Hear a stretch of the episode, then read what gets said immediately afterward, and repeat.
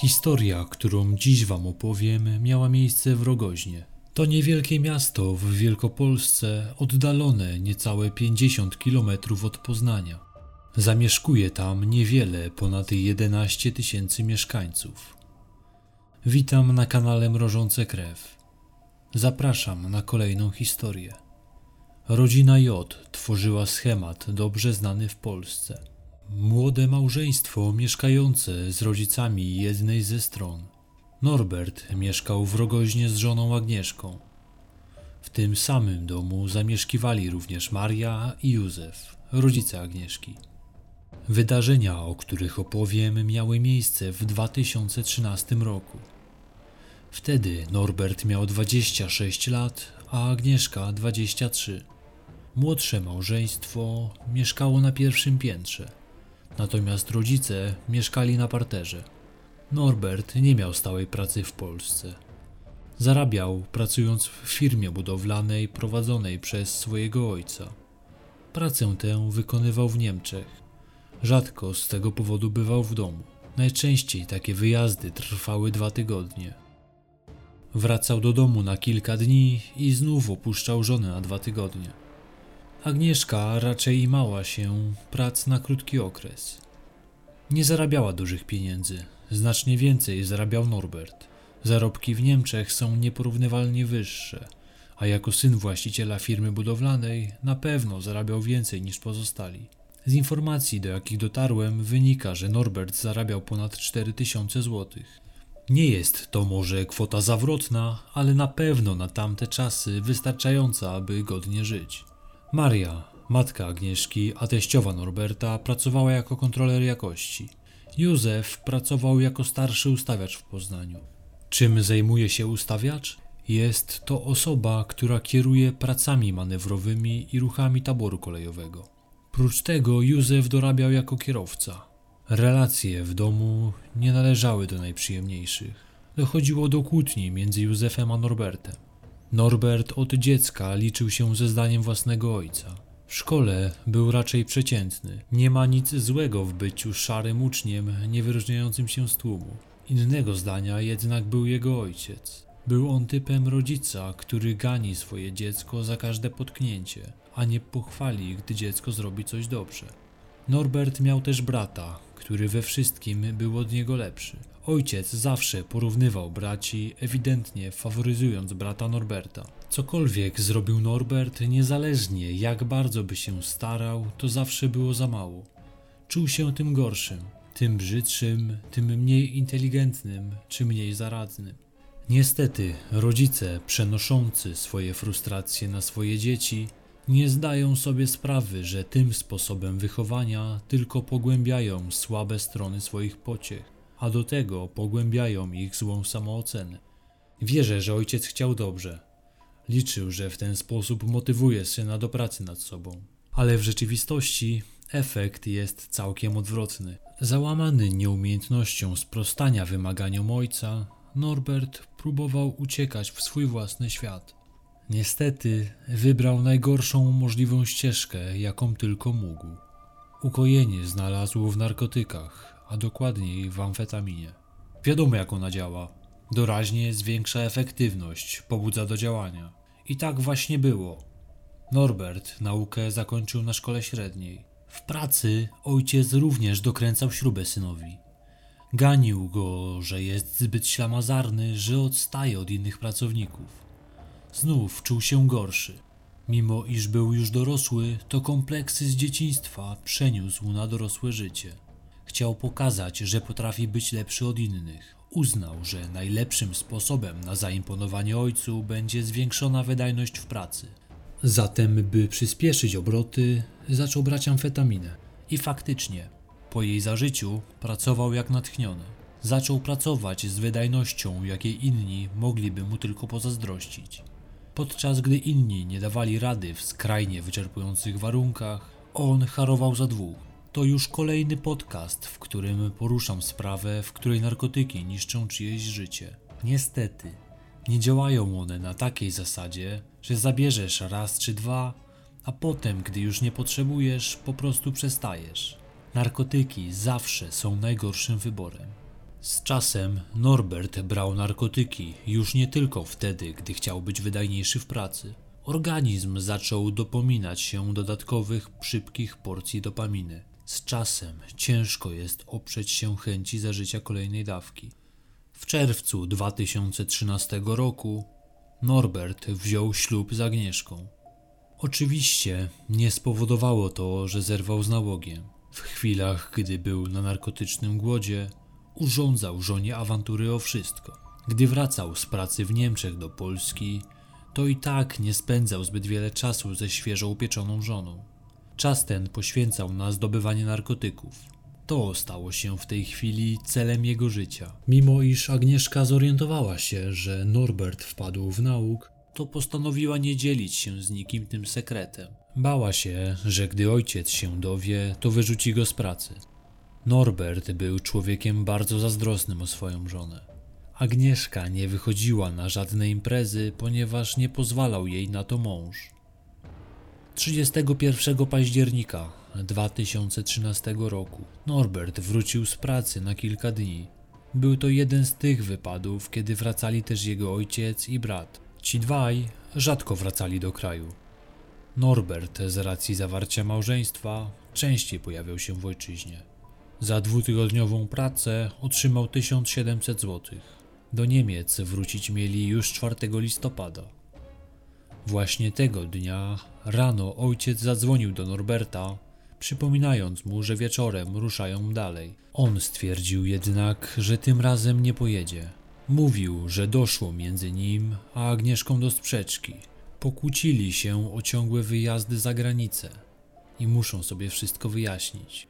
Powiedział, że jeżeli znów wyjedzie, to nie będzie miał do czego wracać. Wieczorem Norbert z Józefem razem pili alkohol. W trakcie rozmowy Józef zasugerował mu, że Agnieszka być może nie jest mu wierna. Nazajutrz, czyli 5 listopada, Józef zorientował się, że nie ma jego portfela, w którym miał dowód osobisty, kartę płatniczą, prawo jazdy i 150 zł w gotówce.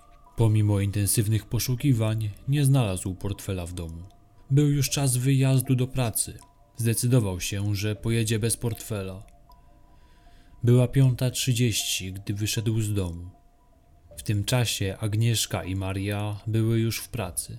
Norbert pozostał sam w domu. Jak wykorzystał wolny czas? Oczywiście, zażywał narkotyki.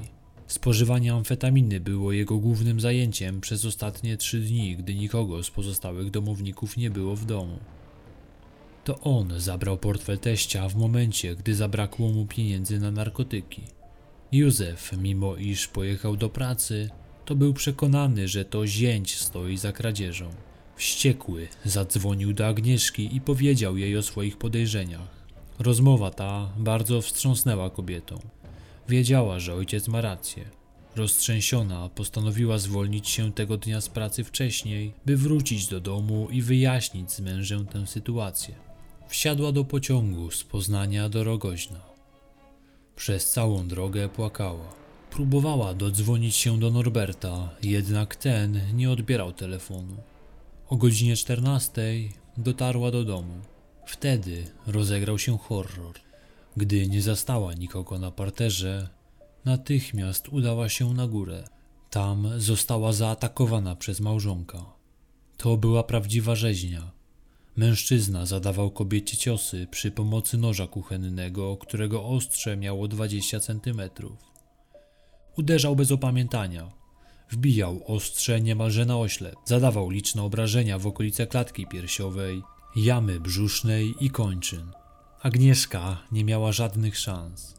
Zmarła natychmiastowo. Około godziny 14.30 do domu wróciła Maria. Niczego nie podejrzewając, włączyła telewizor i usiadła w fotelu.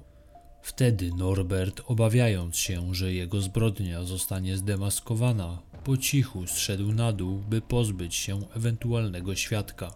Zakradł się z boku do fotela, w którym siedziała teściowa.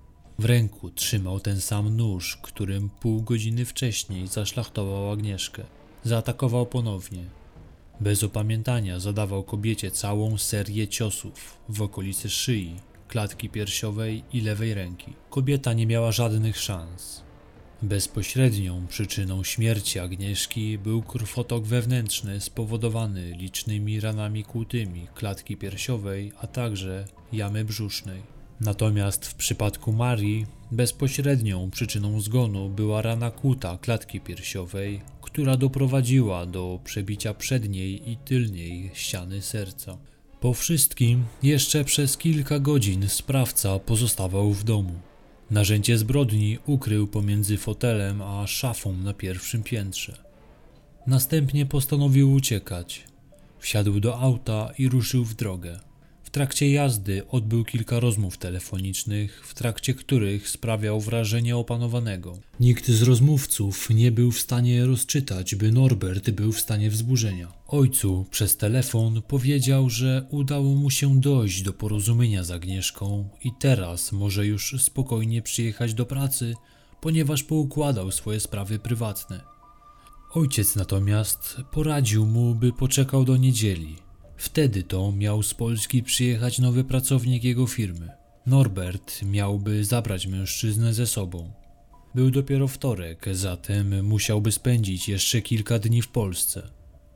Wiedział, że prawda szybko wyjdzie na jaw, zatem nie może sobie pozwolić na pozostanie w kraju. Postanowił zatem wyjechać za granicę, jak pierwotnie zamierzał.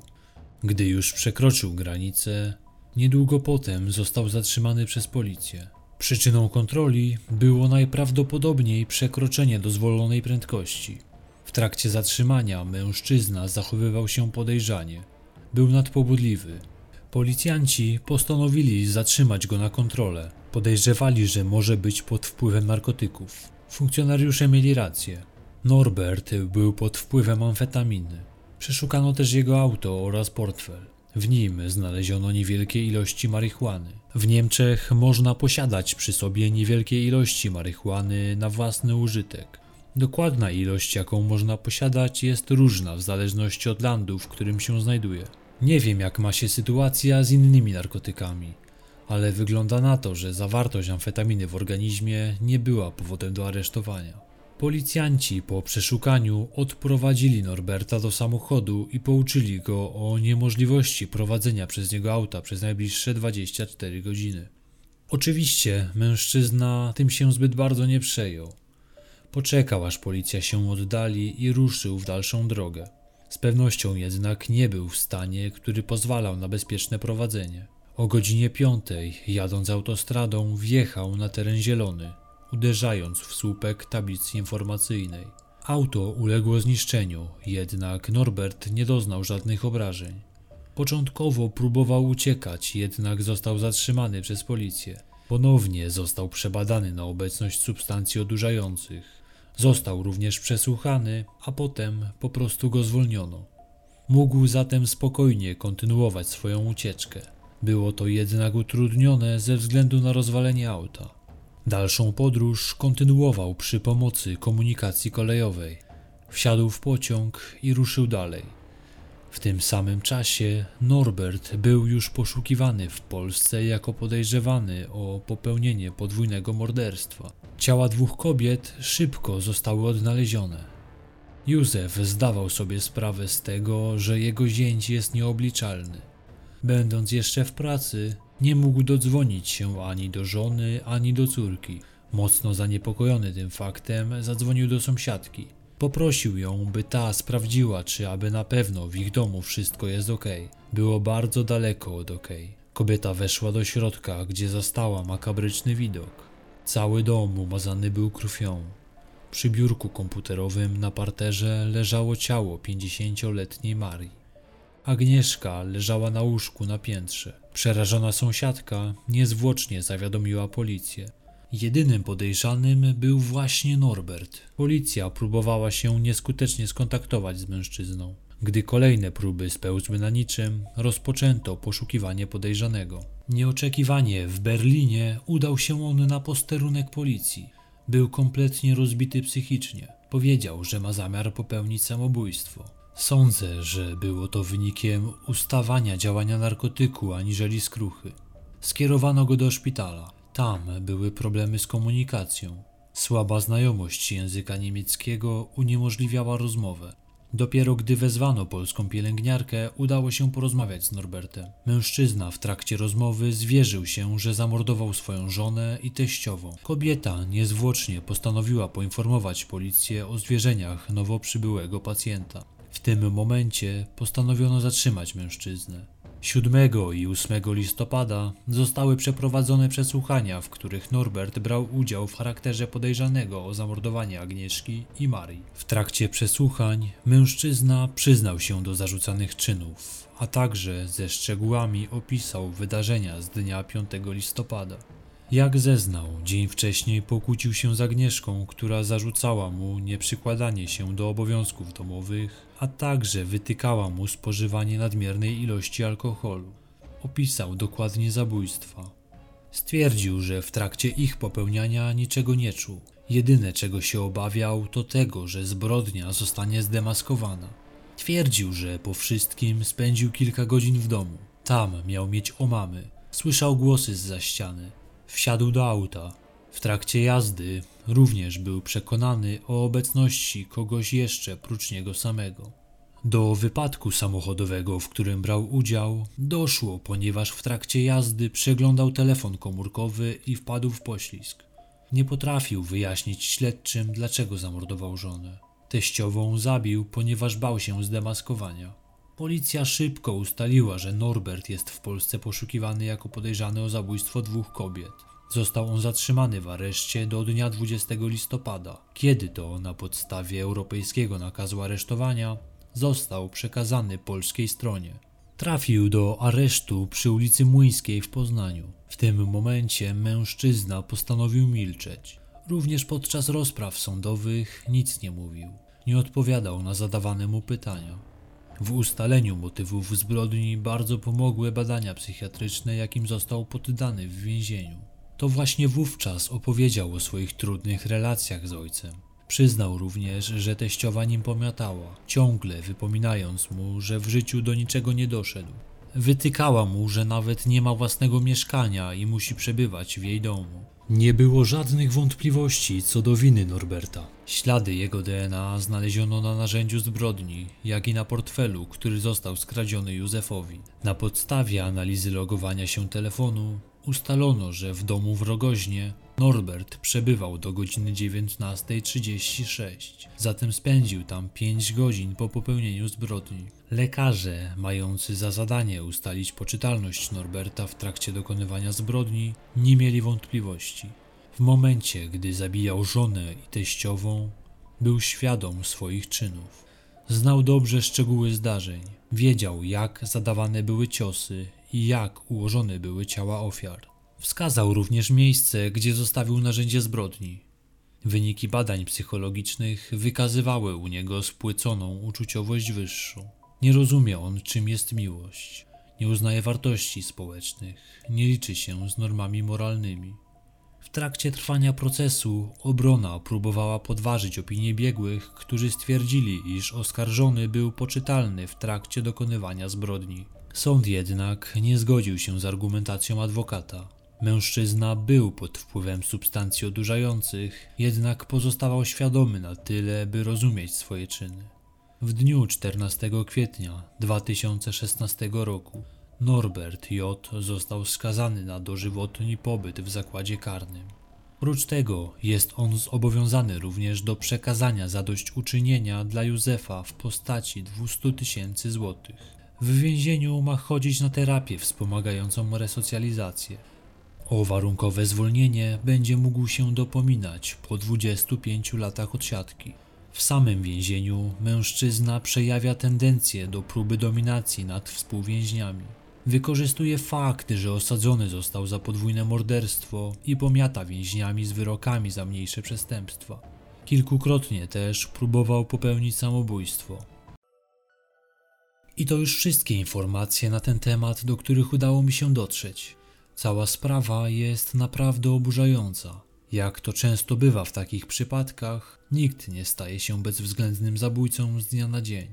Przemiana Norberta w potwora trwała wiele lat. Wpływ na to miało surowe wychowanie przez ojca.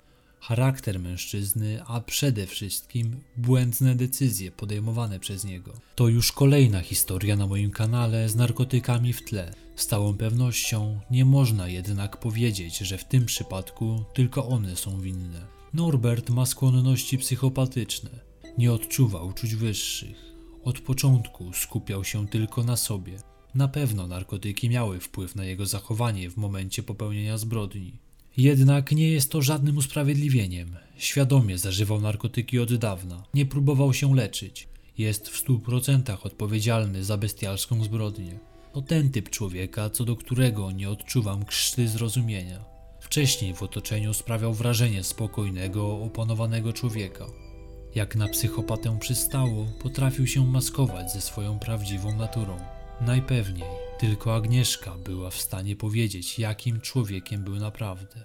Niestety, nigdy nie będzie miała szansy opowiedzieć nam swojej wersji.